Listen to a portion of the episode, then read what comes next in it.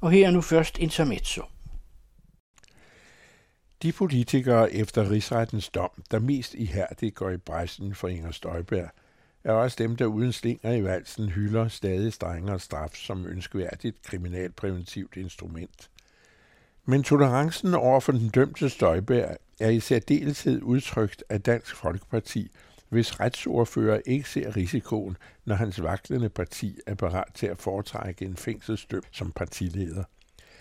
Kandidat nummer to i rækken er dømt for svindel og dokumentfalsk og afventer landsrettens afgørelse af appellen.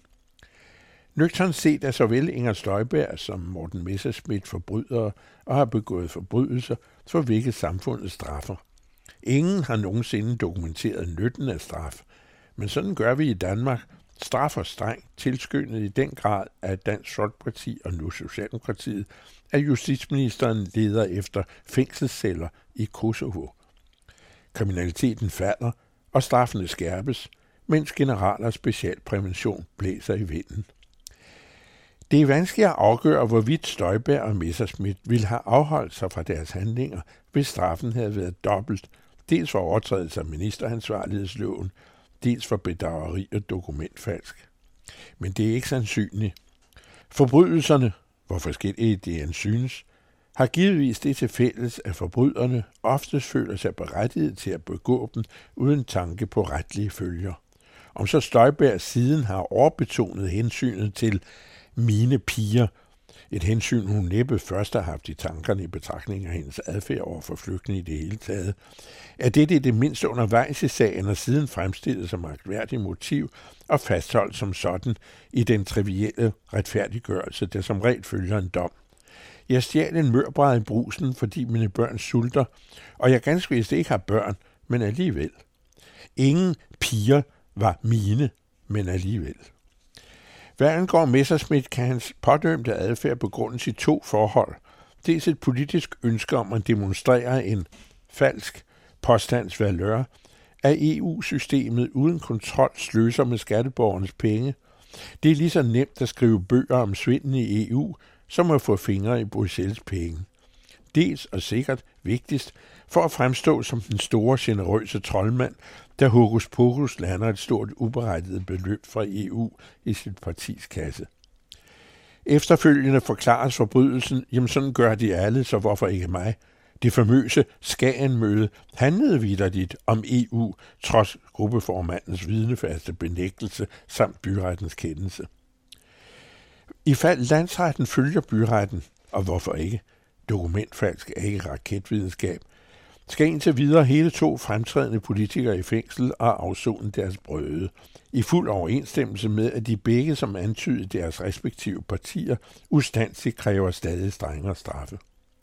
Med sikkerhed kan det allerede nu fastslås, at straffen ingen gunstig virkning har i videnskabelig forstand og forståelse af strafs betydning, hverken under eller efter. Inger Støjberg har siden dommen erklæret, at hun den dag i dag ville handle som før, og håber, at andre gør det samme. Støjberg opfordrer altså uden tvivl også efter straffens udståelse til kriminelle handlinger, i sagens natur kun på ministerniveau, så frem man kan tillade sig at bagatellisere. Straffen får ingen betydning i retssamfundets positive hensigt, at der efter afsoning træder et bedre og mere dadelfrit menneske ud af fængselsporten, end det, der gik ind. Det samme gælder for Morten Messersmith.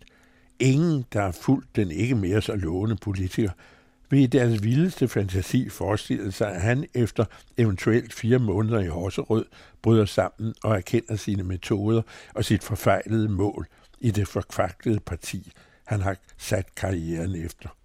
Lige så lidt som den gennemsnitlige med pil nedad mørbrædstyv afsoner uden at lade angeren veje tungere end selvretfærdigheden. Den bitre forsikring om i trods at stjæle mere kan være uudtalt, men i realiteten lige så klar som Støjbergs erklærede forsæt. Nu bliver hverken Messerschmidt eller Støjberg sandsynligvis at finde i recidivisternes triste flok, men forhindres dog i at genoptage deres kriminelle løbbaner, i hvert fald med tidligere vægt bag kommende handlinger. Tilbage bliver den refleksion, de selv måtte kunne mobilisere i forhold til straffuldbyrdelse, hvad enten den i Messersmiths fald stadfæstes eller skærpes. Vil man sidenhen disse to lovorden politikere, der nådesløst forlanger strengere straffe, efter egen indhøstet erfaring, nuancerer kravet så markant, at påstanden om strafsystemets gunstige virkning bliver asgivet deres mund? Det er spørgsmålet i gribende enkelhed. Det skal man i øvrigt ikke forvente besvaret ærligt. Glædelig aften. Geomets med sit intermezzo hver uge på den anden radio, og hver fredag til at læse i information.